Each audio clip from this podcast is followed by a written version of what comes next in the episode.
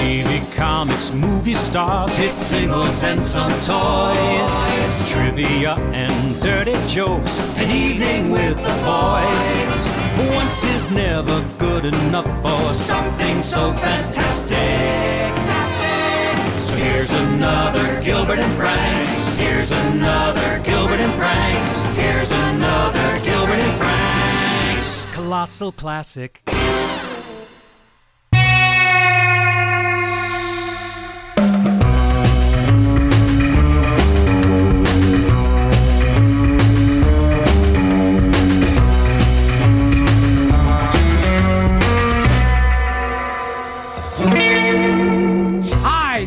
Is Gilbert Gottfried. This is Gilbert Gottfried's amazing colossal podcast with my co host Frank Santopadre. Our guest this week is a musician, singer, songwriter, record producer, occasional actor, theatrical composer, raconteur, and a genuine rock and roll icon.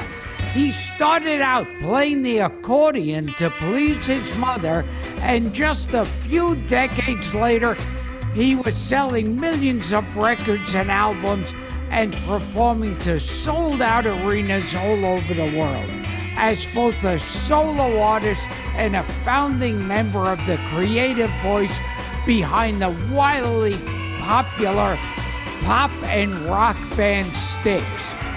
You know his distinct voice from hit songs like Lady, The Grand Illusion, Mr. Roboto, Babe, This is the, this is the time, Show Me the Way, Don't Let It End, The Best of Times, and Come Sail Away, among others. He was also the band's most successful writer, composing seven of the band's eight Billboard Top 10 singles, as well as a solo Top 10 single. His sense of showmanship and his grandiose theatrical style heavily influenced the group's sound in the 1970s.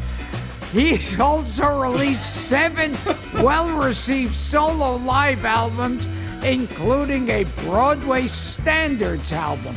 As well as a theatrical performer, he starred in productions of Jesus Christ Superstar and composed an original stage musical based on The Hunchback of Notre Dame. But there's more. His recent YouTube videos, made right in his living room and created to provide comfort to those affected by the current pandemic, have garnered over a million views and generated thousands of responses.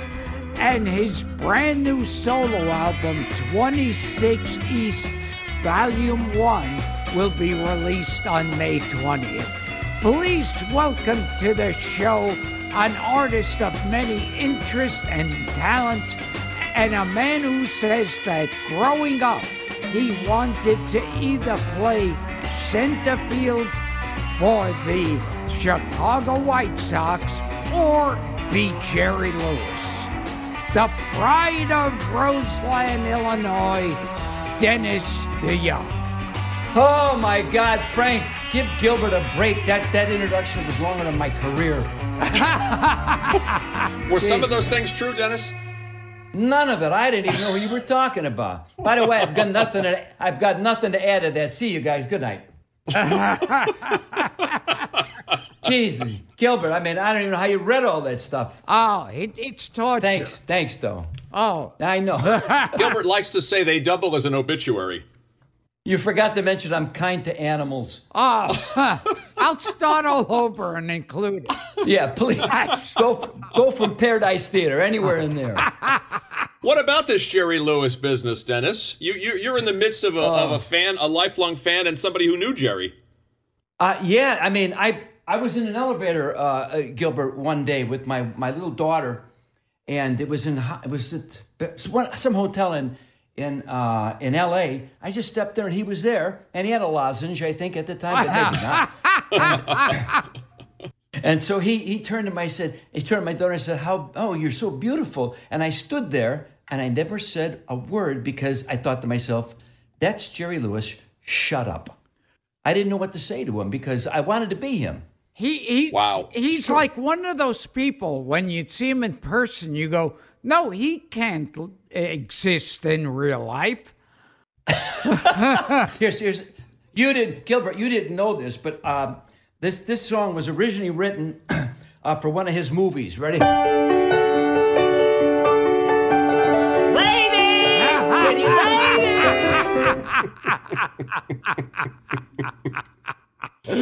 Have you done that in concert, Dennis? I have done, I don't know if I've ever done it on concert, but for many years I used it as a routine on radio shows because Got nobody. it. Nobody expects me to be funny. They expect me to be, hi, I'm a rock star. I'm posing and very serious. But really, the guys in Styx were the the nuttiest guys ever. And uh, Jerry, for me, was like, um, you know this one, that's baby. Anyway, um, so I love Jerry Lewis. I just, you know, and I was always, till one day, I, would, I was practicing falls, you know, all his pratfalls. and I, I hit my my rib cage so hard on the side of a building, I thought I broke a rib. I stopped doing that. But I wanted to be Jerry. He's just, uh, you know, I don't know what he is like as a person, but there was no one, no one ever, ever like him, ever. He was I- one of a kind. I was always lucky because uh, I could use that famous line. Well, he was always nice to me. Yeah. yeah, he was nice to my daughter, and so I didn't give him an, an opportunity to not be nice. What did you What did you listen to uh, uh, growing? Oh, I know, I know I know the albums you bought, Dennis. But did you were you a movie guy as a kid? Because I know you're a movie guy now. You're a movie buff. We talked about Blazing Saddles. Did you go to the Paradise Theater in Chicago, or what was the other big show place? The Granada. Paradise Theater was uh, the story behind it. As quickly as I walked into an art into an art gallery, Merrill Chase in 1980, and there was a painting, a serigraph actually, of the Paradise Theater by Robert Addison, and it said Paradise, you know, closed indefinitely. And say, wow, that seems like a, a metaphor for America in 1980. We were going through big changes, so I bought it, took it home, but the actual Paradise Theater was torn down in 1958. When I was like 11 years old, I never saw it. I see. And uh, I, I just used the, the image as a metaphor. Did you go to movies as a kid? I know you were a White Sox fan. I mean, No, I was chi- held in cap.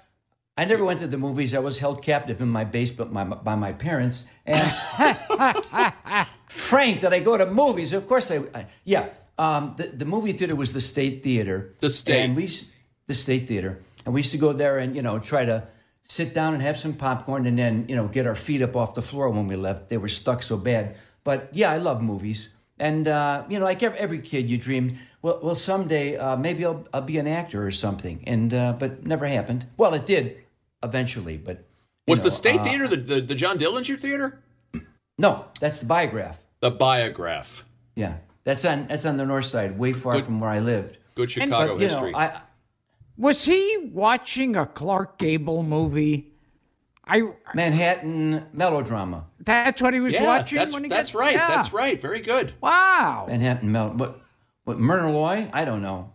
I know some stuff, but at 73 Gilbert, I'm forgetting everything. right now, all I have on is this hoodie and my cup.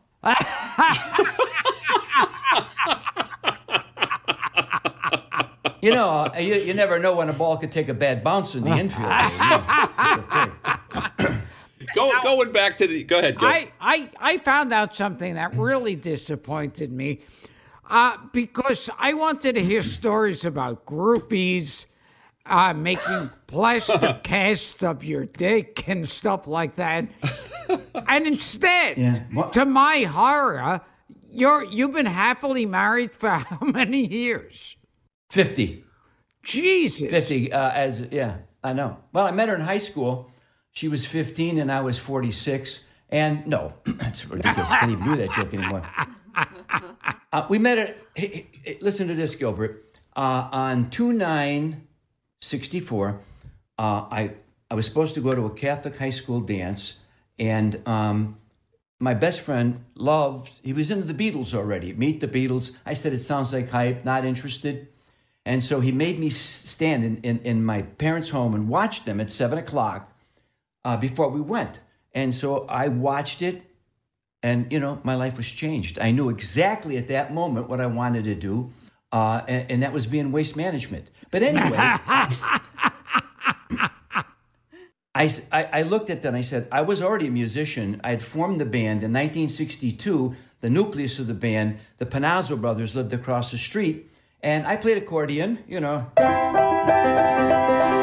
If you want to hear Lady of Spain, uh, I played accordion. And we were in a rock band. Then I saw that uh, Gilbert Frank, I just said, that's it. I'm going to do that. And so two weeks later, I went to that Catholic high school dance. I met my wife. So in two weeks in 1964, my professional and my personal life was set. Good thing I didn't know it. Wow, was it that- all happened. Yeah. And you Yeah, and Suzanne just like- celebrated 50 years, what, in January? We tried to, but I had food poisoning. Oh, Jesus. Yeah, we were down in uh, we were down in Boca because I'm old enough now to, to go down there once in a while. and we were there, and I and I had d- dinner reservations booked, and uh, I got I ate something bad, and and so we celebrated our fiftieth. Uh, not that great, but fifty years. Wow. Um, she's uh, look, she's she's a drunkard's dream if I ever did see one. You know, like up on Cripple Creek she defends me. I don't have to speak. You know, she's been supportive. Uh, you know, don't pick a fight. She's she's Italian, like I'm half Italian. Unfortunately, it's the it's the upper half. But so she's um, she says to me, you know, she her children and her family off limits. You know, so she's been with me the whole time.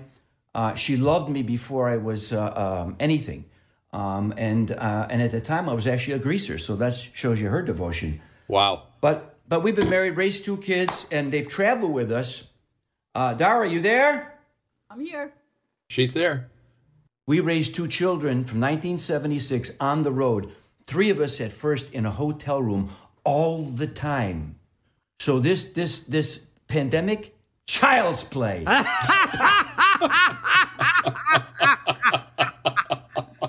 you guys got kids, don't you, Gilbert? You have kids? Uh, yeah, two.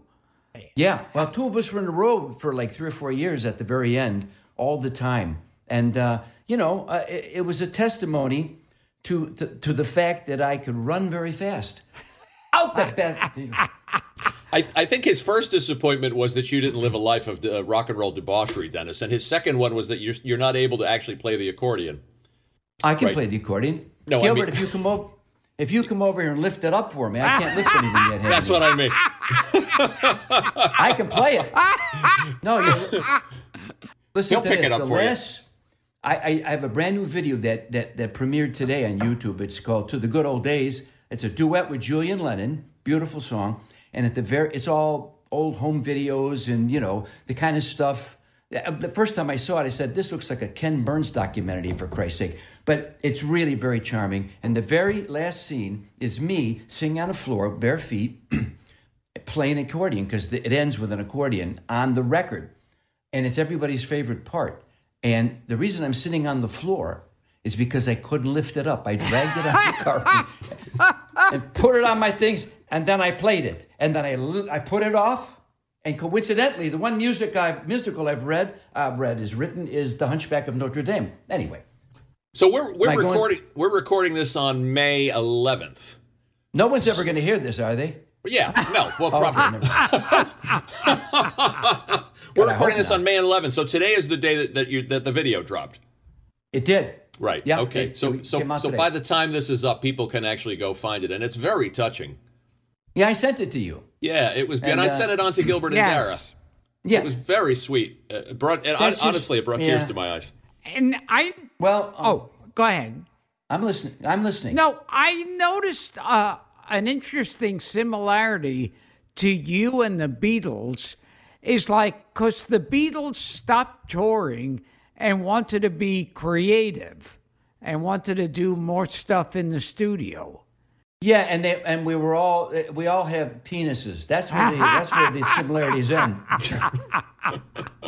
They're listen, those guys are gods, and they should be.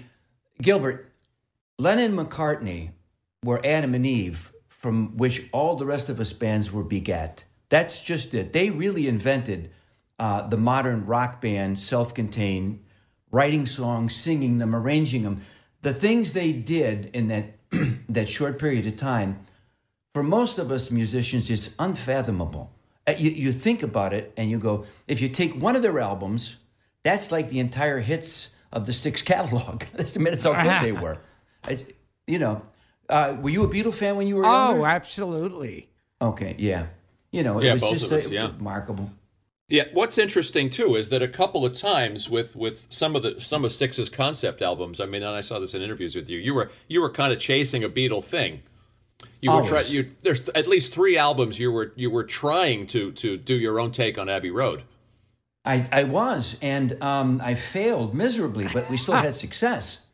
I mean, you know, it was um, th- th- those two. We made good records, and you know, uh, Gilbert, y- you're a very funny man, and you're a great comedian. Thank you. But you know, you had you, you have your idols. You you looked at Jerry Lewis and say, "Well, I'm Gilbert. I'm not Jerry." Isn't that how you feel? Uh, yeah, yeah, absolutely. Yeah, you you watch someone and you go, I I want to be in the you know same profession as them, and I want to be connected with them. But yeah, I got to be my own person. Yeah, and so you know, for for, for me, I was trying to. I, the, the, our records didn't sound like Beatle records. I was just trying to conceptualize the way he did, and as I directed the band myself, it was what I learned from the Beatles was as long as you write a great song and make a good record, that's all you need to do. You don't have to fit in one mode, one genre. And they did everything. Because if you if you think about Beatlemania, as much as I loved it, if they'd have stayed there, they wouldn't have lasted the way they did. And so I remember the first time I uh, I got Rubber Soul, and I put it on, and it was so different. I thought, oh my God, what have they done? They've ruined everything. And then after the third listen, I realized it was uh, it was Goodbye Beatlemania, Hello the Future. That's that, it was just they were going to do anything they wanted. And so when I was trying to direct my guys in my band, I thought, write a great song, baby. People will come to hear great songs, and that's all I tried to do. And and the Beatles were like influenced by the Beach Boys. There was always like Uh, there's yeah competition. yeah, because they were Yeah, Brian Brian Wilson. Yeah, when they yeah. heard Pet Sounds. I think that influenced Sergeant Pepper. Yeah, they It's funny became very because it- competitive.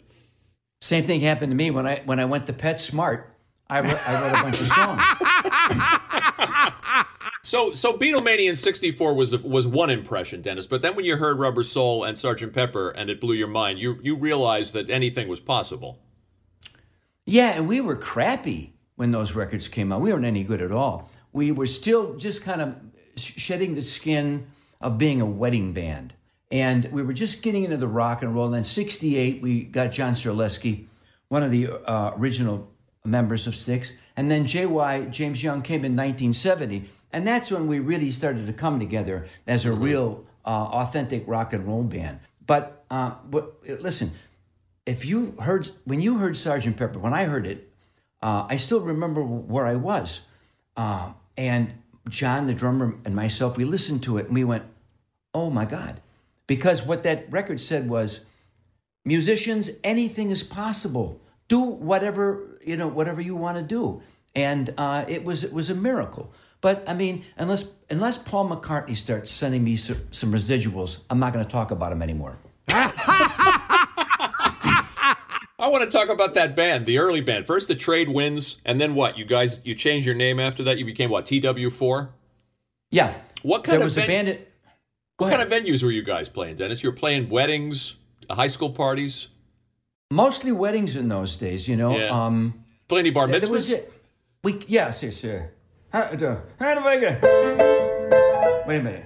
I done forgot it.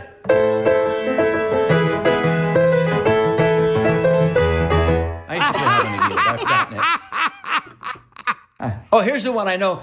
I'm sorry, there, there weren't as many Jewish people in our community as. You know, I played the Tarantella. That's us. Uh, yeah. So Thank Styx you, was, Mr. Styx- Santo, Santo Padre. So Styx was basically a cover band.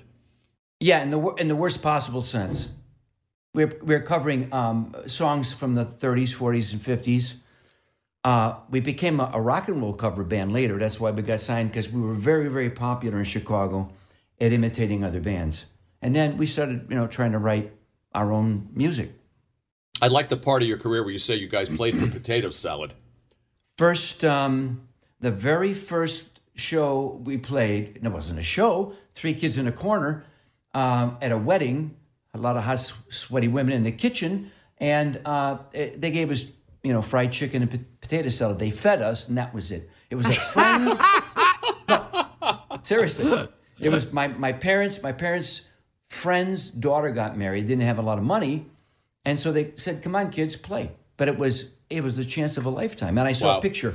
I'm going through all these pictures of me throughout my life for this video, and there's a picture of me, and I saw this picture, and I, I saw an expression on my face I rarely see. I looked at myself. I didn't recognize myself. I, What the? It was abject fear. Wow. It was taken be- before we went to play, and I was thinking, "Oh my God, can I do this? You know, try to entertain all these people." That's, Gilbert, did, did you know? perform for food in those days, Gil? At some point in the early Oh, days? not not only didn't I get food, I, you didn't get money, and you didn't get food. These one one time a waitress slipped me a potato, and and they yelled at her. She almost got fired. Yeah, you couldn't get food. You couldn't get a glass of soda. You had to pay for it. Here's the odd thing, Gilbert. When you need stuff, no one will give it to you. Once you become famous, they, everybody wants to give you things. Yeah, it's like the richer you become, the less you have to buy. I know. It's, it's great, and I like that. I, I'm gonna keep Just going through a little bit of the. cr- Go ahead, Dennis. honey, honey, Hon- honey. Make, make sure we stay rich. I like getting shit. Tell us about Wooden Nickel. And I did a little research into the record company Wooden Nickel. The the, the Oh, late the late was Jerry Weintraub was one of the partners, the legendary Jerry Weintraub in Wooden Nickel. met him- They- a scout yeah. saw you guys playing, and I met him. We met him once. He was in town for Led Zeppelin, and Elvis had been there. He, he was he was the manager of both. Well, he was the promoter, and and he was he was a character. We spent like about fifteen minutes with him, and I respected him. He was a smart guy. But the the record company itself, Wooden Nickel. Think about that. That's a. do do I have to define it after that? No. uh, ironically Uh, named. Yeah, they were they were imbeciles. And uh, tell us the story about how Lady became a big hit. Um, all right, Gilbert. I, I I wasn't a songwriter, and most of the singing I I had. What happened? Everybody all right? Earthquake? Yeah, yeah, What was it? What was that, Gil? yeah. I have no idea. Your face lit up. Yes. So Wood- Wooden Nickel scouted you guys Okay. and, and, and, and signed you to a record deal. Okay, so uh, the first the first album, I didn't really have any songs that I that I had written by myself or that I actually sang by myself that I had written. So I wrote this song for the end of the first album called "Lady." I played it for the uh, the producer, and he said, "Well, we'll we'll, save that for the the second album." So the second album comes out, and I um, uh, it's on there and it's released. It's a stiff. It's just uh, nothing. Zip bupkis. No, nothing. Don't like you. Not a, don't don't care for your voice. your piano playing sucks. So so for the next two years, I thought, you know, I was the reverse of Sally Fields. I thought they hated me. They really hated me. I didn't understand that there was a business involved. So two and a half years after it was released, WLS, a very big, powerful radio station in Chicago, we were going up there to promote our fourth album called Man of, the Mir- Man of Miracles. Me and my buddy JY were in there. We were going to just leave an album because they never saw people like us. They were too big. You know, we, we were not important. We said, Hi, we're Styx. Can we leave this album? And he said, Oh, come right to, this way. Jim Smith would like to talk to you. He's the program director, which means he decides what music's being played. We walk in and we said, We're in WLS, we're in this big room. So he comes out, we give him the album. He says, I'm not going to play anything from this. He says, But tonight at 8 o'clock, I'm going to play John on John Records' Landecker show. I'm going to play Lady once a night because I think it's a hit. He did that, Gilbert. If he didn't do that, you would have never heard of me and I would not be on this show today. So through my entire life, I knew the difference between success and failure was so um, ephemeral. You, you just don't know how it's going to happen. Uh, and and they he played it, and that's what happened. I, it became a hit, and then we went on to record a bunch of uh, albums. It was great. A but turning that, point. at that time, so all you kids out there, all I can tell you is, you just don't know. The only thing you can do, I've, I said this in the lyric of, of one of my songs, was winners are losers who got up and gave it one more try. If you don't keep getting up, Gilbert, you know this because people are going to sock you in the in the jaw because they they don't want to admit you're any good. They're going to tell you you you stink until the minute something good f- happens for you. Then they're all going to say we knew it, but they didn't know nothing.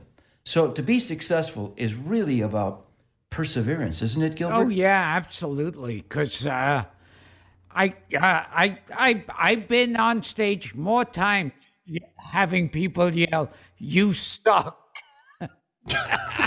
Yeah. Uh, usually family members. Yes. yeah. You know, there's a lot of stories like that, Dennis, in music history. That the and, and we've had guests on the show that have told stories like that, haven't we, Gil? Where one DJ fell in love with a song and was determined yes. to to push that record. Right? Uh, before I lose my voice,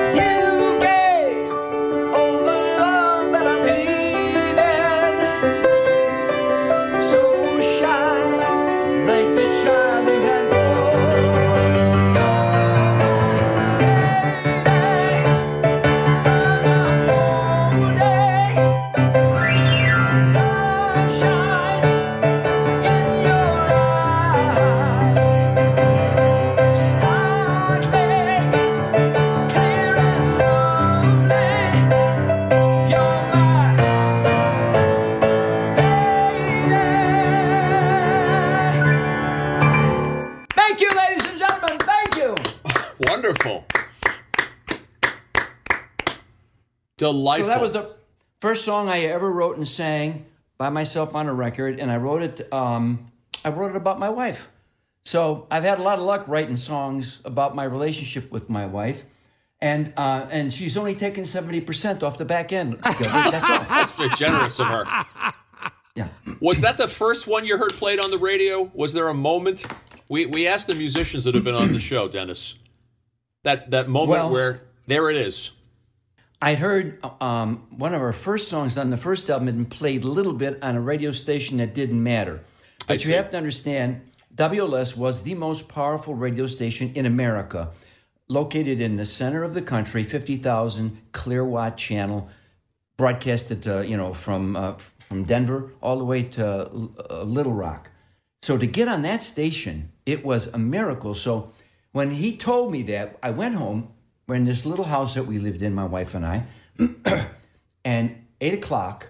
We there was a little radio on top of the refrigerator. We thought this can't possibly happen, and it came on, and it was. I'm get. I just got the chills right now thinking about that moment. Ah, it's and nice. um, we we danced in the kitchen right there, a little kitchen, not really an eat-in kitchen. And anytime something good happens, we have to run to a kitchen and dance. It's just like a tradition that we, you know, because it was like, man, it was like, what was the first time you were on the Tonight Show, Gilbert? What was that like? I, I was never on the Tonight Show with Johnny Carson. Me neither. I was on with Jay Leno. Yeah, same with me. I, I did I Yeah. did a lot with Jay Leno on there. They used to have me mainly for those sketches in the beginning of the show. Oh yeah. Yeah. Not because, uh, yeah.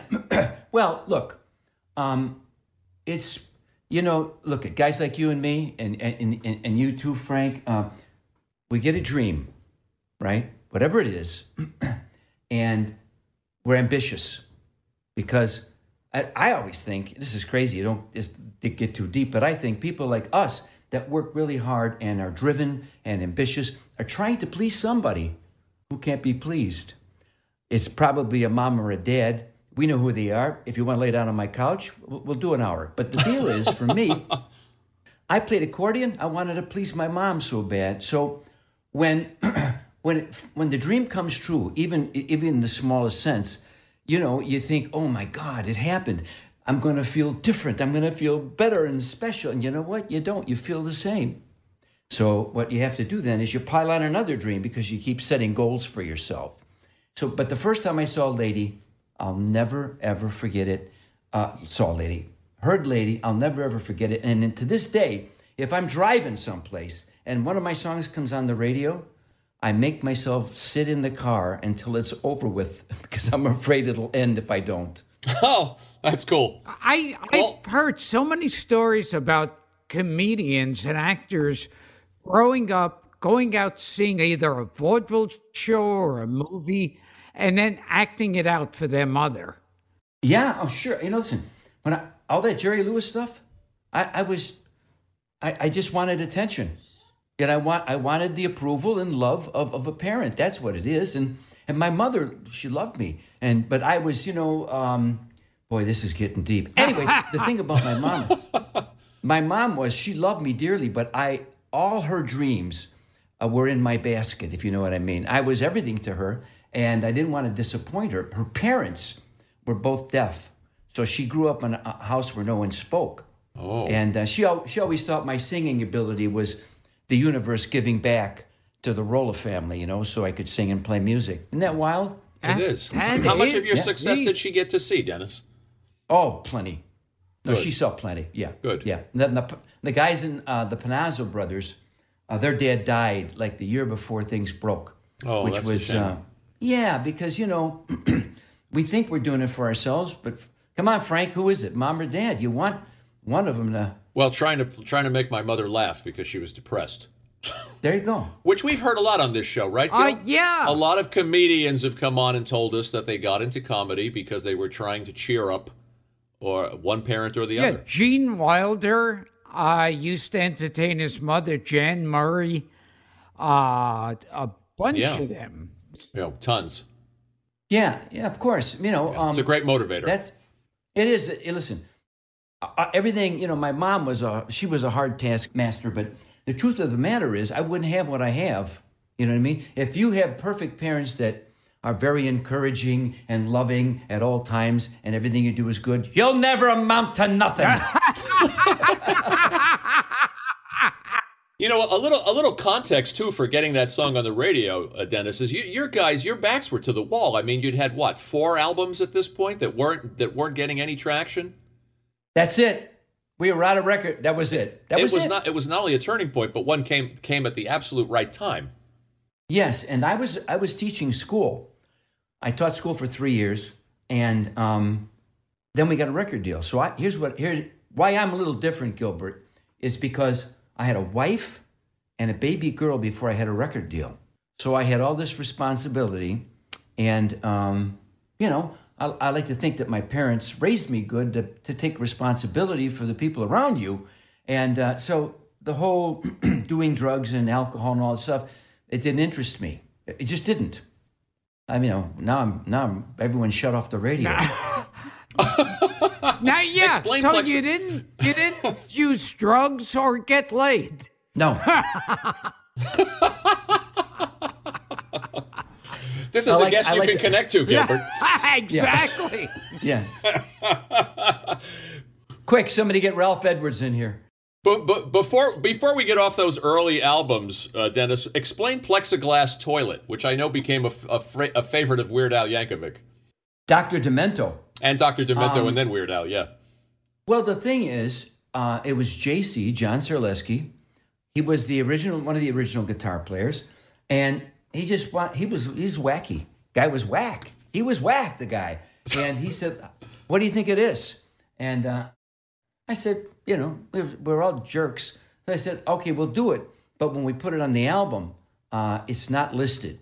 It's the inner cut without any listing. Secret And it cut, was just a secret laugh. track. Yeah. Yeah. And then I, I don't. I only play. I only did it one time in my whole life. It was in the studio, and we did it with a bunch of friends. And don't sit down on the plexiglass toilet, said the mama to her son. Wait, wipe the butt clean with the paper. Make it nice for everyone, and don't sit down on the plexiglass toilet. Yeah. I like Gilbert, knowing Styx Frank, recorded us. Yes. song. Frank and Called you- plexiglass you guys toilet. got me. You, no one has ever got me to do that. We Now- take pride. Now, another song we could thank your wife for is Babe. Yes. Uh, the story goes like this. Uh, it was her birthday in 1979. Uh, she supported me. I thought I'll write her a song, but is your is your wife listening, Gilbert? She's right next I to was- him. Yes. Yeah, I was just trying to get. I was just trying to get out of buying jewelry. anyway, uh, so so I sat down and I wrote this song and I called up the Panozzos. I said, "You guys do a demo with me. I want to give this to her and play it play it at a birthday party and nothing else. Was not for Styx." So they said, "Yeah." We go. Uh, we do the demo. No guitar players are there, so we don't put any guitars on it. Um, and I sing all the background harmony parts. Nobody's going to hear it. It's not, who gives a shit? Nobody's going to hear it. in fact, I wrote it. I wrote it on the grand piano. We got in there, the grand piano was out of tune. So there was a Fender Rhodes in the corner and and Bobby Whiteside. I'm, I don't know who that is, but it was his. They rolled it out. I'd never played one. And I went, you know, uh, I just started noodling and then rolling tape. So I did it. I, I gave it to my wife. and Everyone at the party went, Oh my God. Oh my God. That doesn't suck as much as we thought it would. so uh, people started saying, We love this song. We love it. It was just for her, not for nobody. And um, the demo became the song you've heard on the radio for 40 years. I, the, all those harmonies are me singing by myself. We were so afraid to change that record. All we did was Tommy Shaw came in and played a guitar solo. That's the record. So that's why there's no guitars on it. Uh, otherwise, if I'd have brought it to Styx, we'd have sat in the room and recorded it much differently. And so it was just dumb, you know the best kind of luck, dumb, stupid. And that's what that was. So it was for, for her, and it went on uh, to win the, the People's Choice Award for Best Song, which was pretty cool. How, how how different would it have been if it had been a Styx song? Would it have been a power ballad? Ye- yes, it would have been more guitar driven, and um, you know, I and, and it would have cost more to have to pay the guitar players. no. okay. There we go. You ready? Babe, I'm leaving. I must be on my way.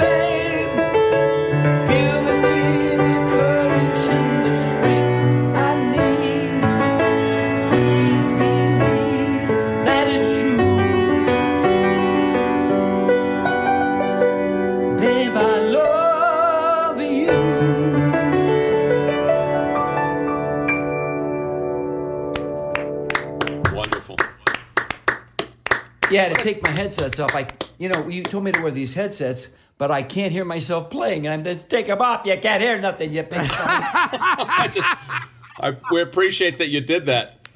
We will return to Gilbert Gottfried's amazing colossal podcast after this. But listen, uh, I, I, you can you can you can cut this part if you want. All right, because I was thinking, Gilbert. Whenever I think you, the first three words that pop into my mouth, you're never going to guess. Oh, what? Catherine Zeta-Jones. Ah! Oh! I am so flattered. Thank you. Here's the th- here's the thing about you, buddy. Um, sometimes comedians say things we're thinking, right? And and but you you say things nobody's thinking, and it's funny.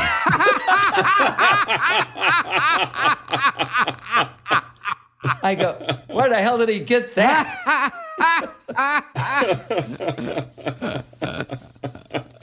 oh There you go, God. Gilbert. Did you see the documentary? Is that where you came up? You, you saw that Catherine Zeta-Jones thing?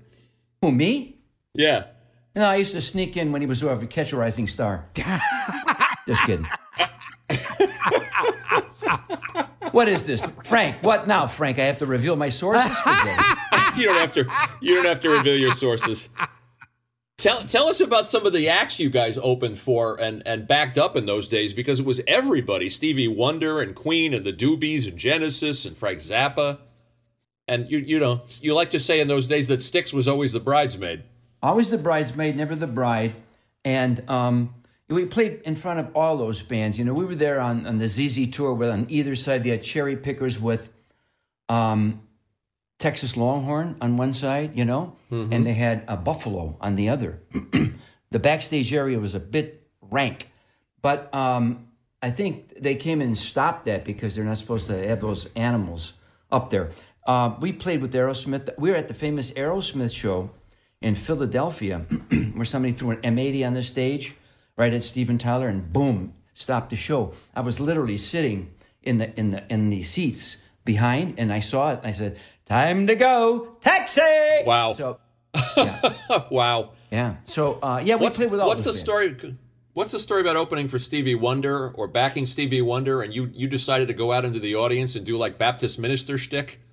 Oh, please save me from myself. We can cut it if you don't want to tell it. No, it's it's hysterical. First of all, we got booked with Stevie Wonder. That's the story in itself. What? A, and that time we were going through our glam period, where we had all these sparkly tops and bell bottoms and platform shoes, and you know, and, and the the audience was in at a, at a at a college in Illinois, and and the audience was like, well, we expectedly 75, 80 percent, you know, African American. Um, and I thought, well, what are we doing up here? So we start playing this music that has nothing to do with the audience. And we're thinking, oh boy. So there's this one thing called Children of the Land. and so it's a rock and roll song.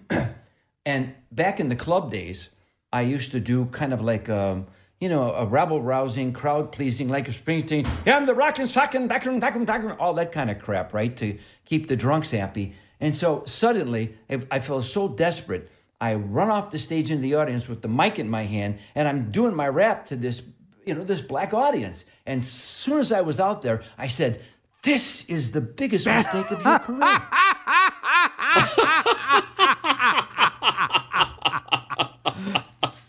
Now, That's a great one. I like the Zappa story too. How he was threatened by you guys, so he only gave you three mics. I don't know if he was threatened. Here's what happened. It was at the Kiel Auditorium in St. Louis. Frank was, you know, he was Frank. And um, nobody told Frank there was an opening act. Oh, dear. And so it was the right around the same period. Here come these, uh, these uh, what's wrong with those guys? Did they think they're, they're David Bowie? That's what we looked like. And we go up, and for the sound check, and Zappa's, he's furious. Where's the promoter? I want to talk to him. You son of a bitches. There's no, there is no opening act. My, my. All right. so he decided, Kiel Auditorium holds 10,000 people. And he decided he was only give us, give us three microphones. No amplifiers were, no drums were amplified. Now, if you have no idea what that sounds like. Well, awful would be a good word. so we, we played the whole show with th- basically you heard three singers in this. That would be the music, and then three guys singing. And so at the very end, they were booing. And uh, And then, like 14 months later, our album broke, Equinox, and we went down there and sold out the Kiel Auditorium ourselves. But you know, these things happen once in a while. And Frank wasn't he wasn't really mad at us. He was mad at the uh, the And and I, I see. think you've said that rock and roll is dead now. Oh, absolutely. It's been dead for. Um, it's dead in this way. Um, not that there aren't people that still want to play it, young people who want to make it. Um, it's dead in that the fundamental um, mechanism by which rock music was always delivered was through radio, and rock radio is, is disappeared. They don't play new music. They'll play people like Styx, classic rock, but they don't. They don't have new new new rock stations. There's almost none because pop is king right now. You know, you've got one person's cute, and they go in there, they produce them, and they have 30 dancers. Nothing wrong with it. It's all entertainment. If people like it, Who am I to say don't like that? Life is short, as we know right now. Entertain yourselves. If you like it, you like it. But rock and roll as a a viable source, gone, dead. Talk to Gene Simmons. Get him on. He'll say that. He'll tell you. You know, we were lucky. I lived at the greatest time in the history of mankind to be a musician. That period, that sweet spot. Never, never before, and I don't think ever after, where as as many musicians have the the opportunities that we had through that whole period to make uh, to have long and fruitful careers. I was lucky by birth. I was there when no internet, no distractions. You know, Gilbert, at that time, Frank, music was everything to you. You got the albums, you looked, you read, Absolutely. you were immersed. Liner notes. Yeah, if you could have got porn on the internet, boom, we're out of there. You don't care about it. It was a great time. It was also the time of top 40 radio and DJs with personalities and it was it was a golden age of radio as well as It was. as well as rock and roll. The good guys. On uh, what, what station? Oh, WMCA. Yes, yes. Yeah. You knew each one. They were your friends. Yeah. Now you guys are both from New York, right? Yeah. Yes. Yeah, we grew up with cousin Brucey and uh and, Oh, uh, yeah. and those guys and Sure. Harry Harrison and Ron Lundy and I think I- it's. I don't want to sound like three guys sitting on the beach in Miami, Miami sitting on Miami Beach talking about our blood pressure, but really we were lucky, um, because if we start, if you anyway kind of denigrate the music of today, then you know you sound like Dean Martin did the first time he saw the Rolling Stones. The change was coming, you weren't going to stop it. Same thing now. People like pop music, we can't stop them. That's a ra- rather ugly moment when, when the Stones were on that Dean Martin thing, and he, I know I know exactly what you're referring to, Yeah, I know. and he was mocking them. But well, can you imagine Dean Martin and, and Mick Jagger? That just goes to show you the human voice, a person's voice, the way it sounds when they're singing, is so subjective, right? How can how can millions of people like Mick Jagger and Dean Martin? That's odd. yeah, and I heard you talking about your favorite singers, and this this uh, this connects to something we've talked about a lot, Gilbert. I heard you talking about favorite singers, and you said as much as you admired somebody like Sinatra, you don't want to hear Sinatra attempting a, a rock song or, or or even a pop song, because he, he, he wasn't he wasn't he wasn't as suited for it.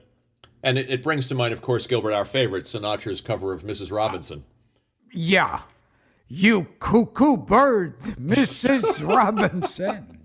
That's what it reminded me of Oh, when, when you were talking about your favorite singers. You were talking about McCartney and Stevie Wonder and Elvis. And when you'd see like it, not even with music, like with when you'd see like Bob Hope do one of his specials and he dress up like a hippie in one part, and you go, "Oh, he don't don't do that." Yeah, it was quite authentic. Yeah, Our artists driving out of their lanes. Yeah. well, you know, we're all trying to make a buck. Yeah. here's here's a good question from a listener for you, Dennis, from Ray Garton. Can Dennis tell us the one big negative thing about being a rock star that nobody warns you about in advance?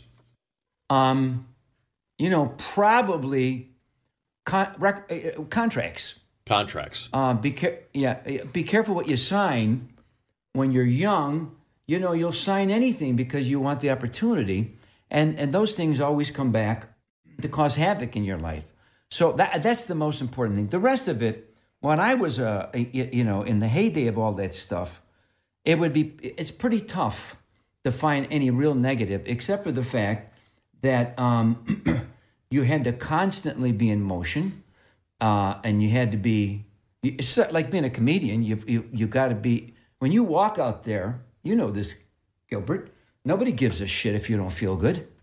They don't care what's going on. You're there, you know, to please an audience, and that it starts out joyous, but after a while, you know, it it's a job. It really is a job.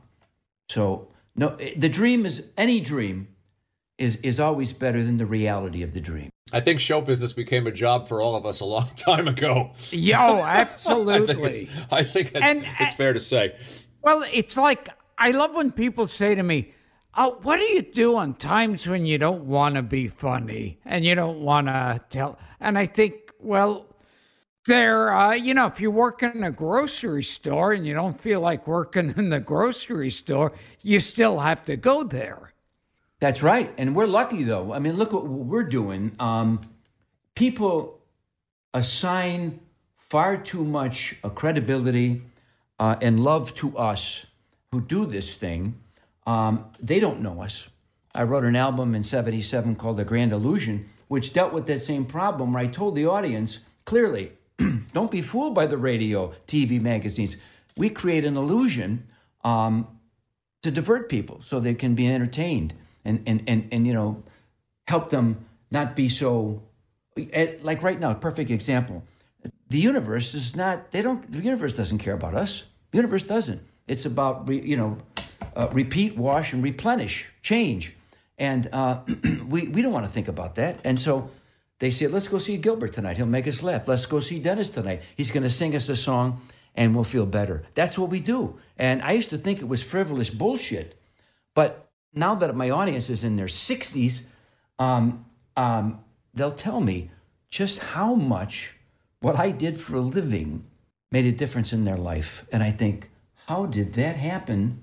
I was just trying to beat Aerosmith and Queen. Yeah, I've I've had people come up to me and say, you know, when my brother or my mother was dying, we would listen to our recordings of your comedy bits, and and it's like you go, oh my god, I I thought, Yeah. I mean, I like doing meaningless shit, you know. Someone's dying and they put on the aristocrats, Gilbert. Does that, Yes, does that, yeah, does that blow your mind? Oh, But God. yeah, they said how much it meant to them. Gilbert, do we know each other well enough right now? Because I want to ask you a question. Okay. Dara. can you hear us? She's No, there. no. She never leaves his side. Uh, who could listen?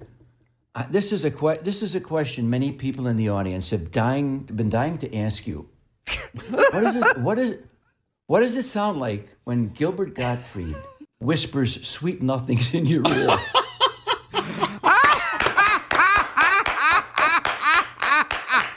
Oh Lord. Does he? I don't think he has a whisper. Den- Dennis, would would you like to uh, do an imitation of me whispering sweet nothings? Dara! Dara, where are those blue pills? Where are the blue pills?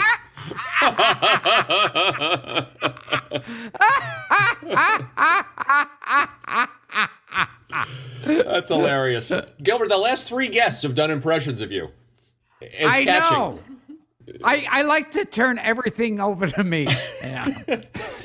Dennis, talk about your, your sense. We put it in the intro. Your sense of the theatrical and your your desire to to uh, uh, create concept albums for Styx. I mean, I Um, mean, albums like The Grand Illusion and and, and Paradise Theater are idea driven. Welcome to the Grand Illusion. Come on in and see what's happening. Pay the price, get your tickets for the show. That kind of stuff. Well, look, it's show business. Yeah. I think um, rock and roll is entertainment, and for me, I think um, early on, don't don't laugh. I, I really did like Dean Martin. I thought there was something about him. he We, sang we we love him. We wouldn't laugh. Yeah. he he made he always made you feel you were in on the joke and it made you feel at ease he de- he seemed to have a, a s- uh, the ability to not take himself seriously, and I always loved that. He was an, a real entertainer, and believe it or not, some of my nonsense I do on stage was a combination of um, Anthony Newley. I loved Anthony Newley as a kid. I love Yeah. kind of pounds in my. Think about it. All this, right? And but he had it down to it. It, it felt right. And then along came guys uh, when I was just beginning to become a lead singer. Uh, Joe Cocker, the, the the incredible face maker himself. Um, and so you you kind of take all those little things and they become a persona. Now, Freddie Mercury, for instance, has also been, you know, rightly categorized as very theatrical. But I was doing that stuff in '72, and uh, the first Queen album was in '73. Uh, I was doing it without the tights, but um, still, you know, it's the it's show. And I, what I did for Styx many times, our lighting designer, who became Bruce Springsteen's LD and still is to this day after Styx broke up, Jeff Ravitz, he he went to a, a theater school at Northwestern, and had a degree. And we and he he and I would talk about the theater, the scrims, the way the lights move, how to light things to make them look um, theatrical, not like um, Meet Me in St. Louis theatrical, uh, but you know, just drama. and so we we incorporated a lot of that that stuff. And really, I have to say this: Alice Cooper. Uh, we we, we uh, went to see him. We were on the road, and I'd never seen him. It was seventy three, I don't know, seventy somewhere.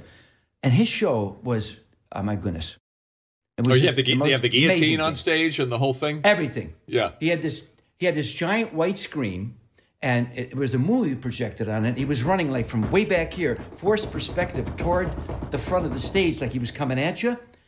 And what you couldn't tell was there were slits in the screen. So at the as soon as he gets right up to the screen, he busts through the screen because it wasn't solid, and there he was on stage. I went, I love this guy. So I love the theater. I love the theatrics, and you know, if you want to go see bands that stare at their shoes, there's plenty of them. But when you came to see Styx, it was show business. Absolutely. I love those albums for that reason. And another thing, getting back to um, you know, it it always amazes me. Like like I'll be on stage, uh, doing comedy, and or an actor doing a really dramatic scene, or you belting out a song. How your mind could be like, uh, gee, I, I wonder what I'll have for uh, late night snack, or It's just the way it is. Um, uh, you go out there, and I, people say, uh, "What's it like when you know twenty thousand people are applauding you?" I said, "They're not part of it. They're not. It's about me. I better do my job, and they'll do. Then they'll react properly if I've done my job. Um, so I go out there. The, the hardest thing, as you know, uh, Gilbert, is is when you don't feel well. That's always, and it's and it's deadly for a singer. Um, that's the thing where you go and you feel, oh man, you get the f- the flop sweat. But most of the time, I've been on stage since I was fourteen. I, it, it's like walking out. It's like walking into the next room, ain't it? You're just going Yeah. there. You're just doing it. So, um, and you you know you sometimes when my mind wanders, like what you just said, right? I say, Yeah. don't do that. Don't do that, you asshole. It it's so funny because after a while you find yourself going on autopilot. Yeah. But y- y- you know what the difference is? Listen, Gilbert, I've seen you. You go out there, autopilot for you is great because you've honed the skill to fake everybody out. You've got it down. You what like this that once you sincerity is the key, and once you can fake it, you're gonna be home free. You know, I miss those days of rock and roll, Dennis. Uh, uh, Queen shows, Styx shows. Uh, you know, something Right. something like the Kilroy Was Here album, which which Right. op- which opened up with the film and the perform and the and the performance. I miss the uh, the, Yeah. the the rock. Even something like Tommy. I miss the I miss rock operas and the and all and the theatricality and the showmanship of that era of rock and roll. I don't know if we'll see it again.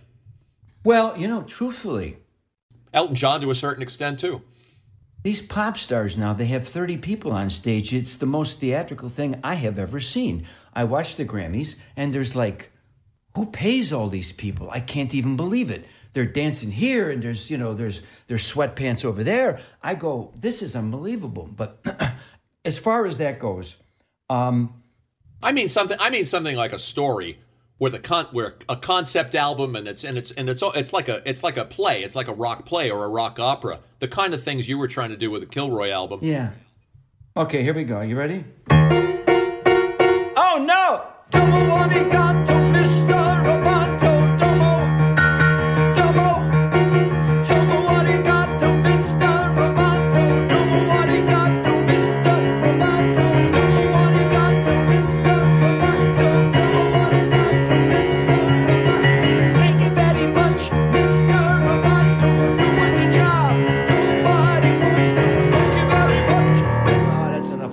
Okay.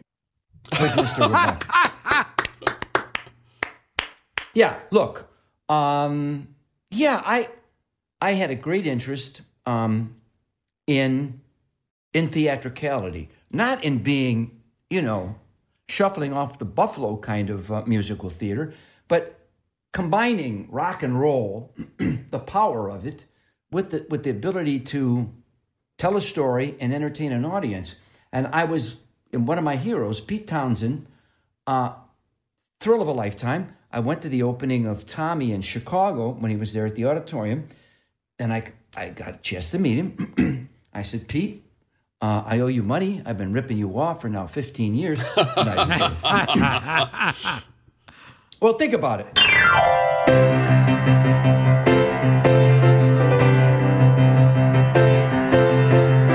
Those guitars on Come Sail Away, that's Pete Townshend. I told the guitar players, I wrote that. I said, All right, I want Pete, I want Pete Townshend here. I did tell him that. Anyway, he said, I know, I know you, Dennis. I know your work. I thought you were very bold to try to do that Kilroy was here thing.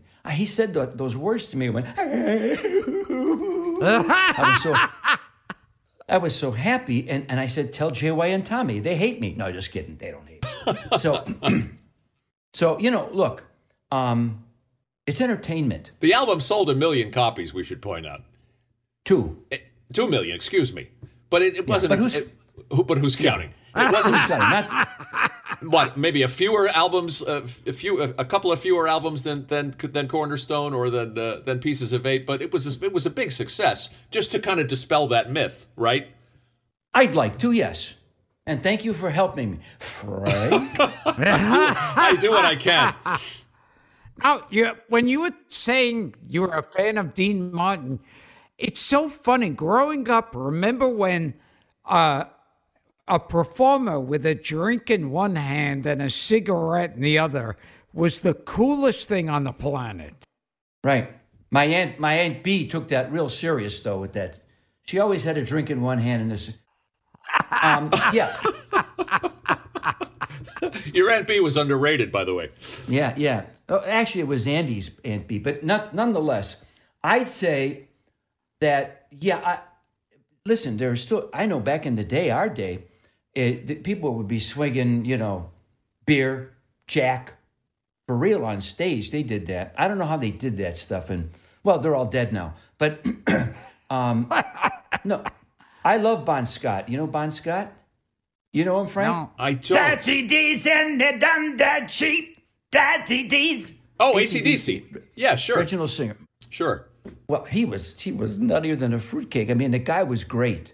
He was such a great singer and such a fantastic showman. But he would he had a quart of, of Jack Daniels. He'd just drink it on stage. I thought, how the hell does how did they do that? I don't know. I, I So couldn't do that. I you didn't indulge in rock and roll excess yourself, but you certainly witnessed it.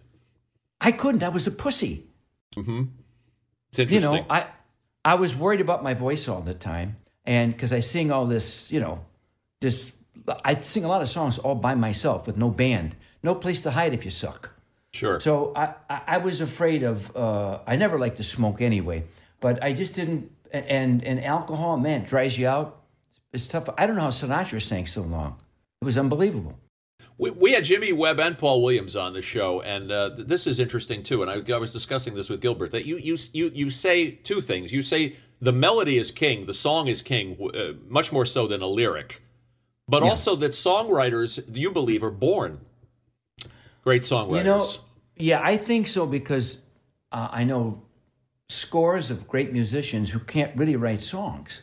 And I know a lot of songwriters who are just average musicians.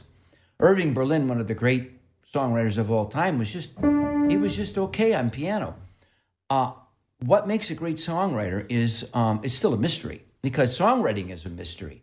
Nobody knows. I say that I have a piano in my in my living room that's got a bunch of great songs in it. I just have to sit behind it and whack at the keys until one falls out.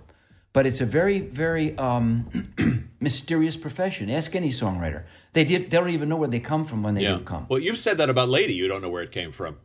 No, I, I I think back. What was I thinking? What made me do that? And I don't. I don't. I don't know. I have no idea. None. It's fascinating. Gilbert, are great comedians born, or Uh, or or can they be? Uh, can it be learned? Oh, well, I don't believe in comedy classes. No, not not classes Yeah, yeah. per se, but is it is, is it something that can be acquired over time, or is it is it innate? I, I, I, I think, I guess there has to be some part of it that's innate. Because some people, you know, it's like anything. It's like singing, dancing. You could become acceptable at it. You know, if, if you practice singing enough, you could become a passable singer.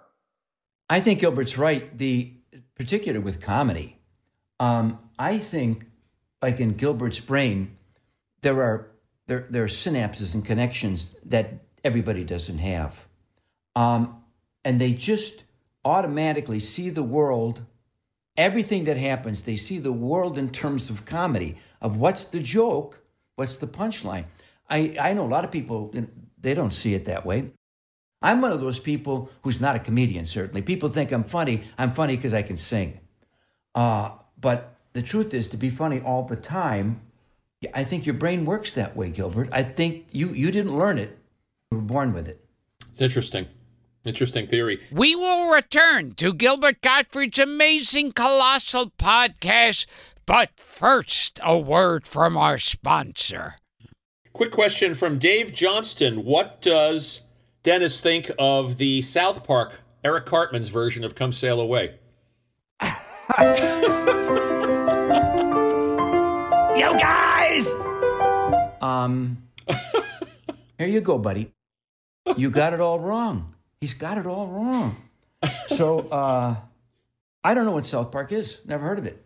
And I got to get, I get a call, and um, oh my God, I'm, I'm doing a 73 year old thing in my brain. It's what? Are, what are the two guys' names again? Trey Parker and, And Matt Stone. Matt Matt Stone. Sorry, Matt. What do you expect? So I get a call from Matt Stone, and he says, um, "We'd like to do uh, uh, Come Sail Away."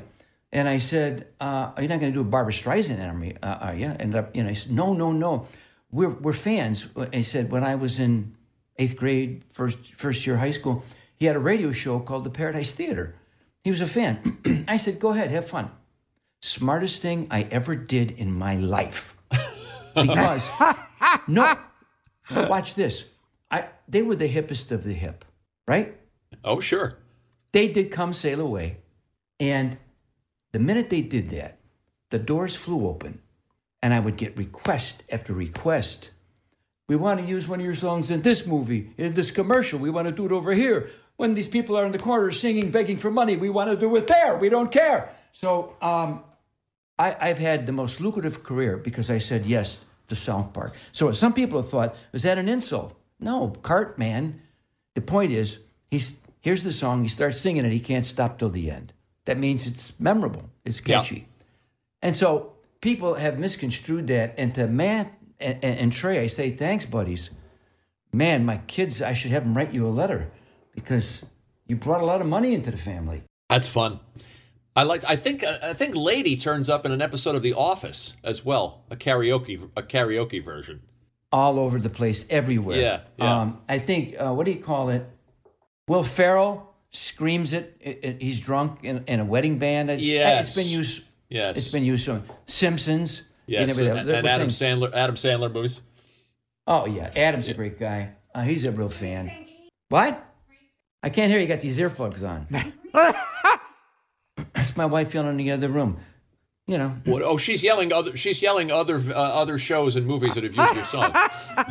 Yeah, but yeah, yeah, but you guys got me wearing these earmuffs. I can't hear anything. Tell, tell, him- tell, tell us tell us about getting Julian Lennon on the new album because you didn't you didn't know him. You No. just you just you wanted you you you wanted to uh, you wanted some kind of connection to the Beatles who had inspired you so many years ago. Yeah, so I wrote a song for he and I to sing. Um, and I did a demo right at this piano. I just wrote it. I thought, what would it be like if Jules and I sang? And I wrote it and I just sent him the demo. I thought, I'll never hear from this guy.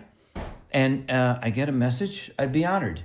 Oh my God, what? About that? So yeah, so I went to New York and um, we recorded it at Brooklyn Sound, and I came back and I finished the record. And I can't, you know, Gilbert, it'd be, it, it'd be like uh, Jerry Lewis decided he wanted to duet with, do a comedy bit with you.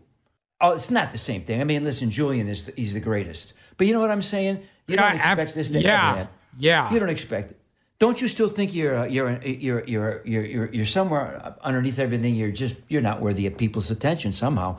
You you always fight that idea that you're. St- I'm still a, uh, an Italian kid with an accordion in a dream. People come and say, Dennis, you're the greatest, and I say, I can only feel like I'm that kid with the accordion saying, please love me. I don't I don't get it, but you know. Anyway, I, I always feel like uh, show business is a party I snuck into, and any minute someone's going to go over with a clipboard and say, Your name's not on our guest list. yeah, get out of here. What are you doing in here, right? Yeah. So uh, that's that's it. I can't shake that, and maybe that's. I think it's good if you if you still have a desire to be the best you can be, and you still have some self doubt, because that it, that's that's what makes you good. And well, we had Bruce Dern on the show. And Bruce Dern, I mean, he's, you know, a billion movies. He's been acting God knows how long. And he said that every time he gives a performance, his his goal is to be a better actor. And you figure how much better can you get? Yeah, that kind of thing comes up a lot. It's just workman-like artists are still do, they're still doing it. They're still plying their uh, their trade and trying to get good. You got to. 150 movies later, he's trying to get good. Yes, yeah. Yeah. Yeah. So and and and I, I told you sent me the uh, you sent me the video. Gilbert and Dara saw it as well too. I, I thought the song was so sweet to the good old days, and it it reminded me. What was interesting about it is it reminded me a little bit thematically and emotionally of of uh, of in my life from Rubber Soul. What I was thinking when I wrote it was, how do I pay tribute to these giants with, without, you know, seeming like some leech? I had to be very careful. I could have pr- produced the record so beatily, and, because I had I had Jules's voice there for God's sake. He sounds like his dad, but I avoided all that. I just said, "You don't do that. You go with the song. It's kind of a combination between "In My Life," "Let It Be," uh, "Day in the Life." You know,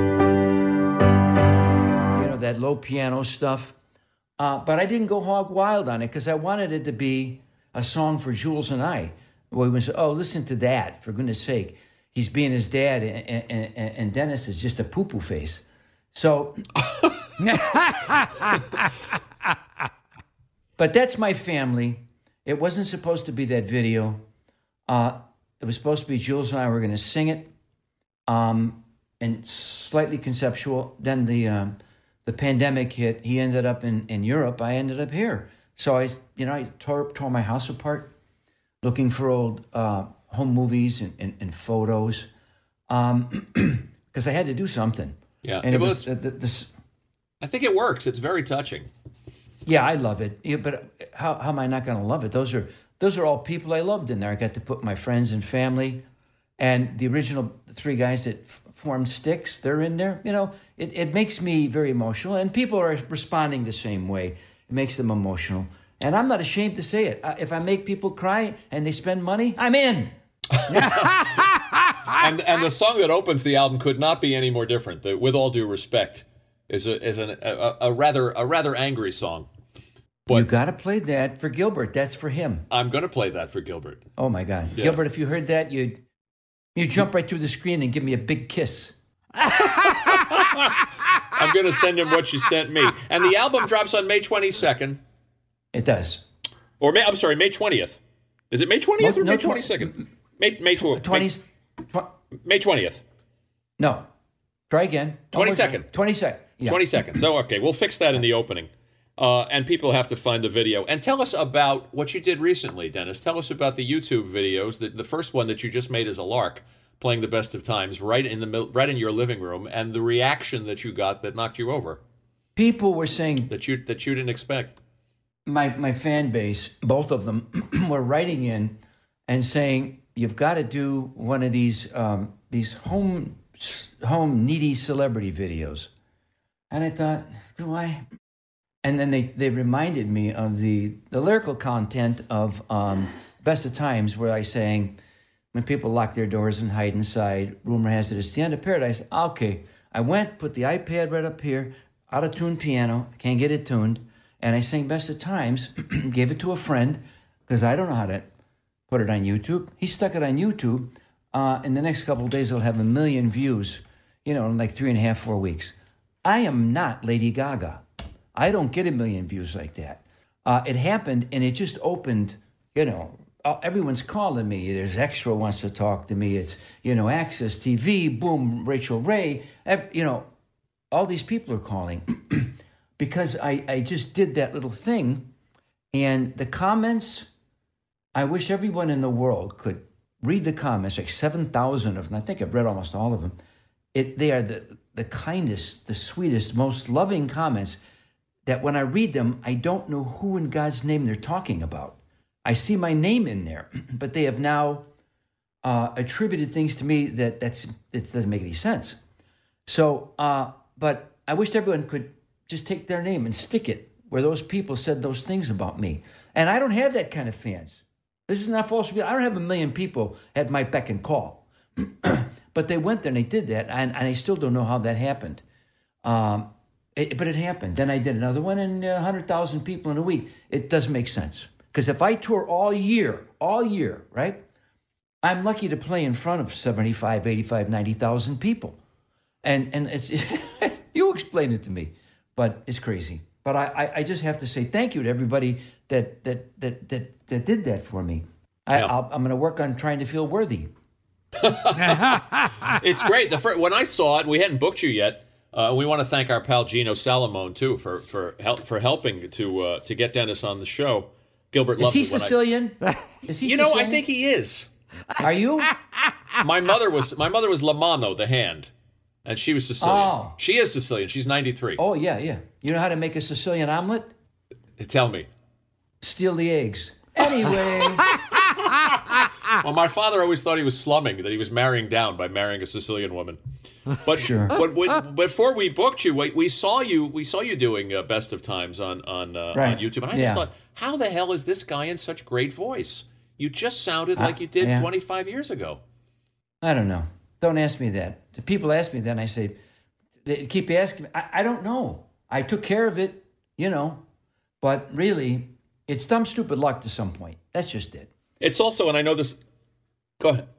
No, I was going to say I know this is a delicate uh, uh, uh, thing, but I, I I don't know how Styx isn't in the Rock Hall of Fame. Me I mean, neither. I mean Journey and Kiss and and Rush, and I mean you guys, you know, certainly belong in that company and and rise above some of that company, in my opinion. And I don't, I just, I don't understand it. Dara's nodding in the background. Styx, Styx is an influential act. Dara, did they allow cursing on this program? Please, We- Absolutely. I just want. I'd like to. I'd like to quote Max Bialystock. Who do I gotta fuck around in this town to get? Yeah. In the Rock and Roll Hall of Fame. it'll happen, Dennis. I believe it will happen. So how how are you and Styx getting along nowadays? We haven't spoken in 21 years. There's only two guys in the band, really. So there's three of us. When they replaced me when I was sick in 1999, uh, there was just the three of us left. Now, the bass player, Chuck, oddly, on this day that you asked me this, Gilbert, I have all these old photos of the original band. So sweet. Three little kids with their tuxedos and bow ties looking like, like complete assholes, smiling. and I, I, I reached out to Chuck, the bass player, and said, Chuck, I got these photos. I'd really like to use these from our from our from our youth. And he told me he wrote back about a month ago. He said, Absolutely, Dennis, go ahead. We hadn't talked in 20 years. And so uh, I sent him the video this morning, and uh, he wrote me, said, he said, it, it, it's, it's just so beautiful. Thank you. Love Chuck and John. We loved each other. We were like brothers. And uh, things happen sometimes, crazy things. But the three of us were, we were thick as thieves.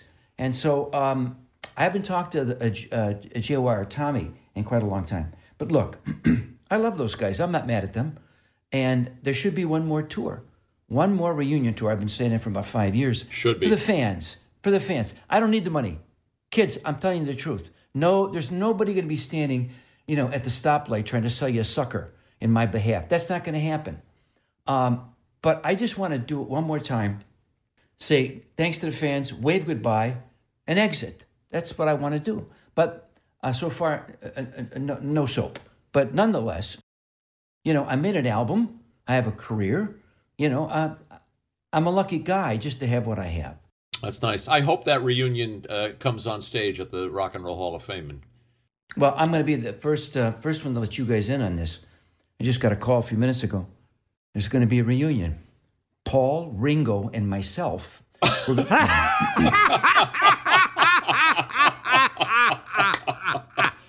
Well, and speaking of the Beatles, this is just a little fun trivia note. 50 years ago today, The Long and Winding Road was released, the, la- the final Beatles single. it was the inspiration to a song I wrote on Cornerstone called First Time. And I mm-hmm. think I told you the story real quick. There's Yeah. a, there's a the strings come in, you know, the, the, the cha cha cha cha. Uh, I love the song, and, so I wrote First Time, and I put that same kind of string thing in First Time. And then I find out three years later, Paul McCartney hated those strings. Phil Spector put them in there, and he didn't know he did it. So here I'm imitating Paul McCartney, and he hates it. Imagine. Didn't you weren't you weren't you doing a little bit of McCartney at the end of Babe? Or am I crazy? woo, woo, woo, woo, babe. That's the. yeah. Okay. Okay. Of course. What do you think? Now, now here's something I like to put every singer songwriter on the spot. Uh, can you remember like a song that was the worst song you ever wrote that you're embarrassed by? Oh, several. Um, I He's af- a af- sport. Gilbert, after Lady was a hit, wasn't a hit, because that album had five songs. There were seven songs. I wrote five of them, and uh, and it was rejected heartily. I thought they don't like me, so I tried to be somebody else. So the next album, I wrote a song about a pirate. Then I wrote a song called "The Grove of Eglantine." I th- listen to this. This is how stupid people are. I'm talking about me. My friend Dave, I think he, he had Penthouse magazine um, and the Penthouse Forum, right? And he, I thought I read in there that in Victorian England, the to, the reference to a woman's privates was the the Grove at Eglantine. oh, God. Stop the music. I wrote a song called The Grove at Eglantine. and it sounds like it's about one thing. I say, In the Grove of Eglantine, just south of Man's Delight. I like boobs, so sue me. So just south of Man's Delight is straight down. You got it? Oh, that's hilarious. Could you sing to- some of that for us? It's been too long. Hey, you there!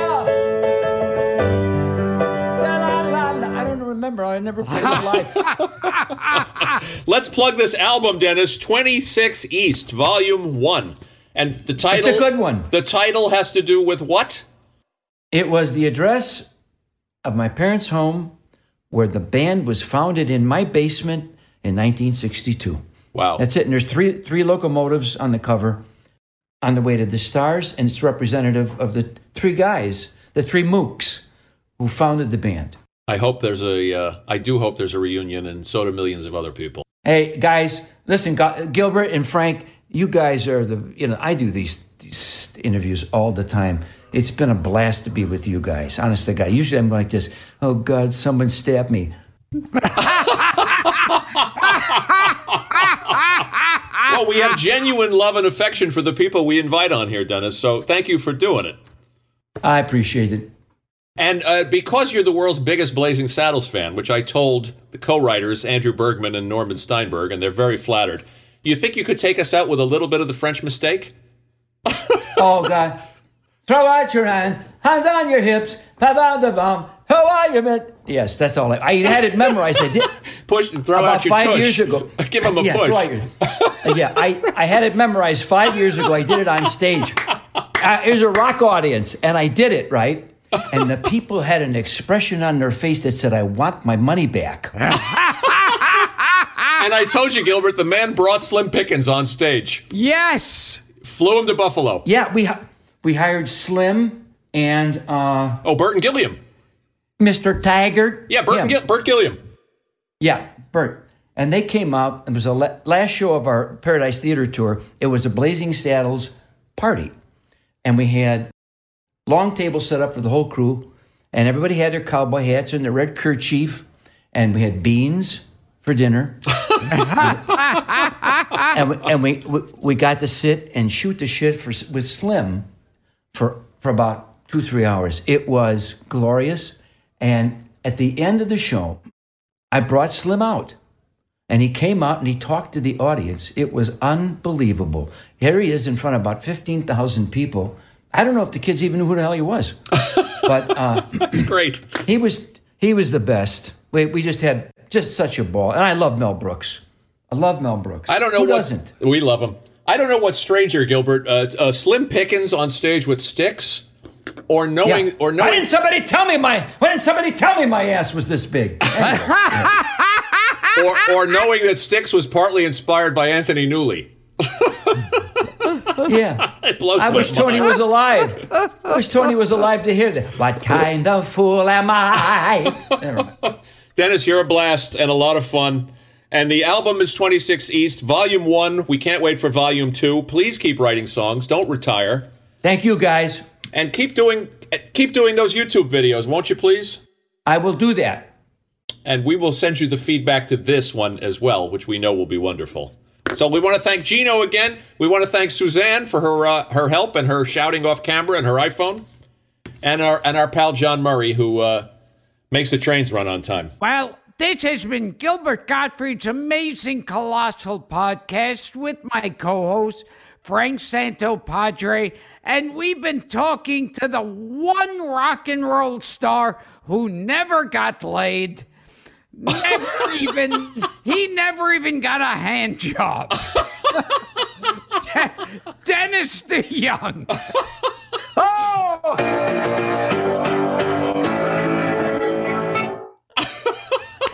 Thank you, Dennis. Thank you, Dennis. This has been a blast. This is this is Dennis DeYoung saying if I talk like this for five seconds more, I'll never sing again.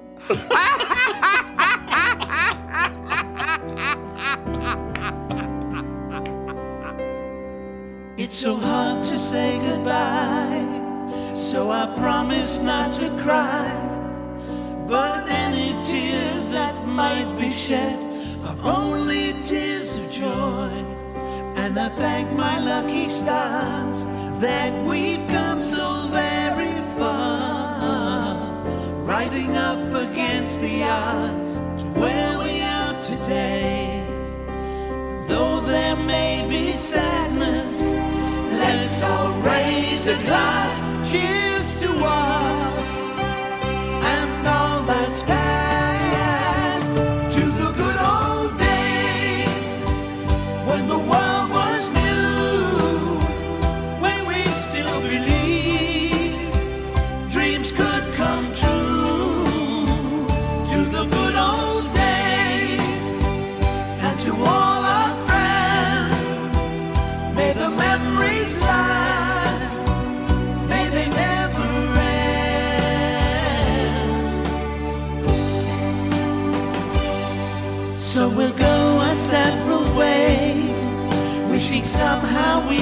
stay.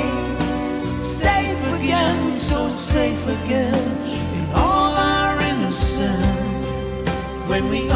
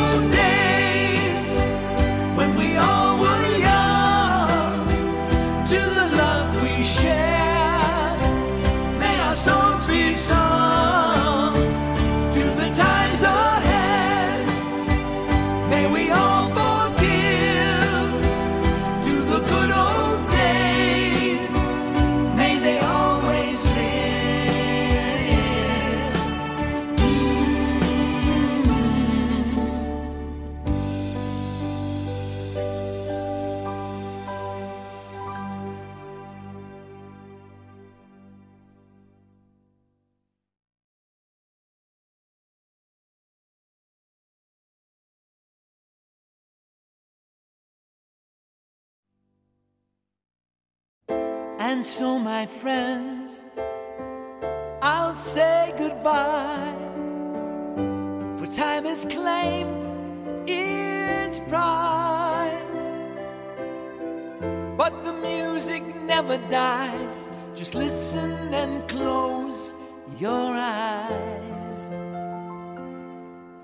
And welcome to Paris.